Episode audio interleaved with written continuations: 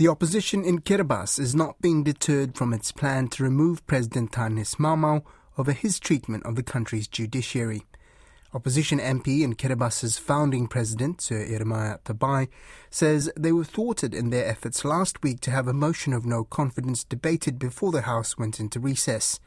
This comes after the government tried to deport High Court Judge David Lambourne, then suspended the Chief Justice and the Court of Appeal judges, accusing them of trying to turn Kiribati into a judicial tyranny. R N Z Pacific has sought explanations from the Kiribati government, but these have not been forthcoming. But Sir Ieremia told Don Wiseman the opposition is not giving up. We plan to have public meetings starting from next Saturday. The aim of the meeting is to let the people aware of what we should have said when we, if we had been able to move the motion of no confidence, because they did not have an idea of what we should have said, because the media is, is really is under control of government. I mean, there's only one paper, the main one owned by government, and I have a, a small one, I own a small one, paper, and, and the radio, of course, is the control of government. It's very hard to get the message across, and that's why our only means now is to actually have public meetings.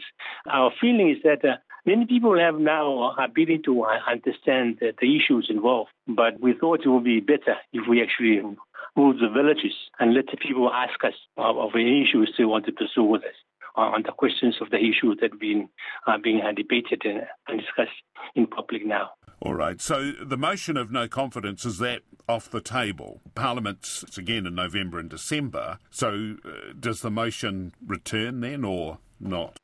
That's up to us now.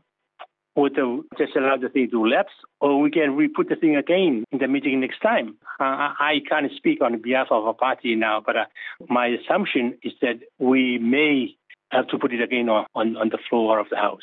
Now, you managed to get a few uh, written questions through to the President and got responses, and I've seen those responses, yes. Very vague, but some of them are fascinating because he accused David Lambourne, the High Court judge that he's been trying to deport, accused him of undermining the security of Kiribati.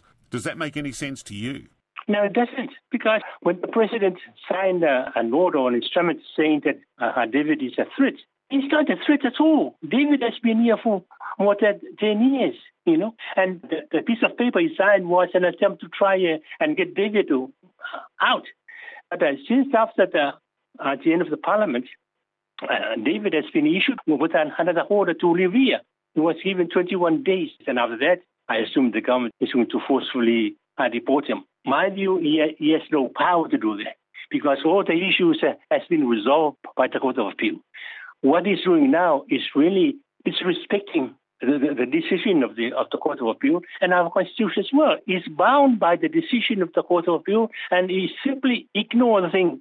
And we know that is not on in a democracy, and they don't seem to bother about it. You talk about how the media in Kiribati is very largely controlled by the government, and they only carry the government line.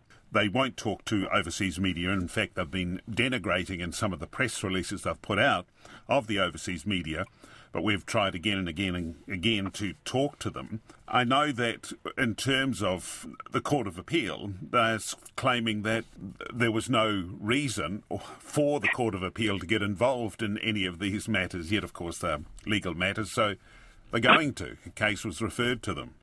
They're repeating the same argument already. You just give up with the broadcasting here. You know, they are not doing their job, and that's a problem now. What have they been telling the people of Kiribati? What What is being said? Because clearly we're getting a different view. I don't follow the thing every day, but uh, my understanding is they, they put out verbatim the, the line of government on the issue now being argued in public. For me, I simply don't have the trust in the whole organisation. No, I don't have trust. And that's why, as I said, we are going ahead now with our public uh, meetings in an effort to try and uh, and get uh, as many as far to understanding the issues involved in the, in the debate. Now, you'll have this meeting next Saturday, and you're planning a series of meetings, are you?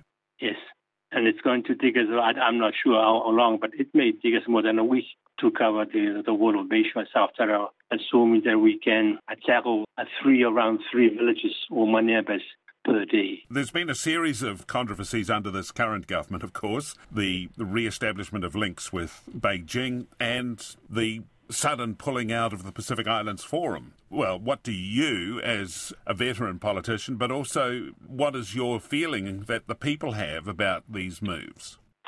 Well, I I strongly oppose the withdrawal of Kiribati from the forum. And the reasons are silly. There's no real reason why we should leave the organization, really. If you look at uh, how many the reasons are given, they simply don't make sense at all. And I don't know, because, you know, they want to say we are brave and so on, you know, when in, in fact, they are silly. They are sick, I, I told them. They are simply unfit to be in government. And they are lying, you know. One of the things we've been doing is to broadcast, to play what he said during the last elections. And very funny, he said he never had made those statements, and he, he accused us of manipulating the tapes. Yeah, so we, we played the thing now, you know, from the recording that we have, and to make the people make their own judgment to say who is lying. Because the president is a liar, complete liar.